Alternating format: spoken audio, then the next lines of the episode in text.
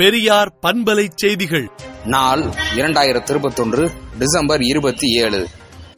தந்தை பெரியார் சிலை தொடர்ந்து அவமதிக்கப்படுகிறது. இதன் பின்னணியில் உள்ள குற்றவாளிகள் மீது உரிய நடவடிக்கை தேவை என்று திராவிடர் கழக தலைவர் கி. வீரமணி அறிக்கை விடுத்துள்ளார்.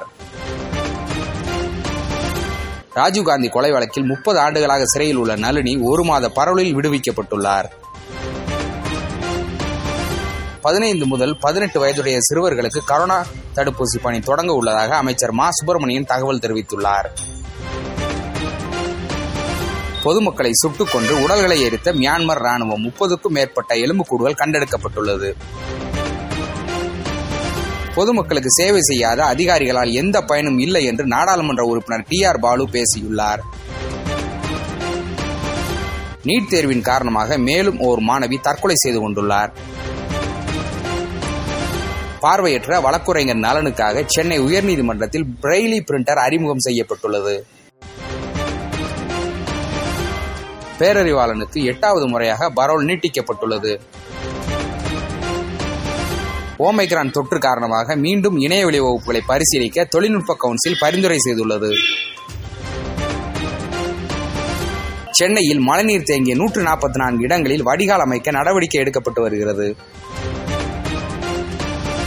கரோனா அறிகுறி உள்ளவர்களை பரிசோதனை முடிவு வரும் வரை தனிமைப்படுத்திட வேண்டும் என்று சுகாதாரத்துறை செயலாளர் டாக்டர் ஜே ராதாகிருஷ்ணன் வலியுறுத்தியுள்ளார். சென்னை ராஜீவ்காந்தி அரசு மருத்துவமனையில் முதலமைச்சர் மு ஸ்டாலின் நேரில் ஆய்வு செய்துள்ளார்.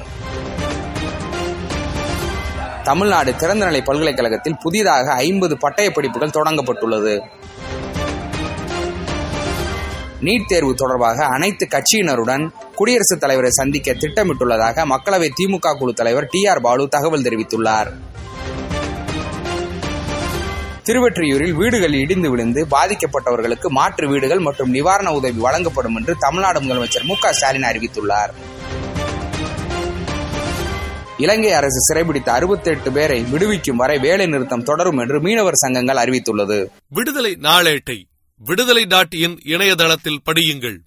பெரியார் பண்பலை செய்திகளை நாள்தோறும் உங்கள் செல்பேசியிலேயே கேட்பதற்கு எட்டு ஒன்று இரண்டு நான்கு ஒன்று ஐந்து இரண்டு இரண்டு இரண்டு இரண்டு என்ற எண்ணுக்கு பெரியார் எஃப் நியூஸ் என்று வாட்ஸ்அப் மூலம் செய்தி அனுப்புங்கள்.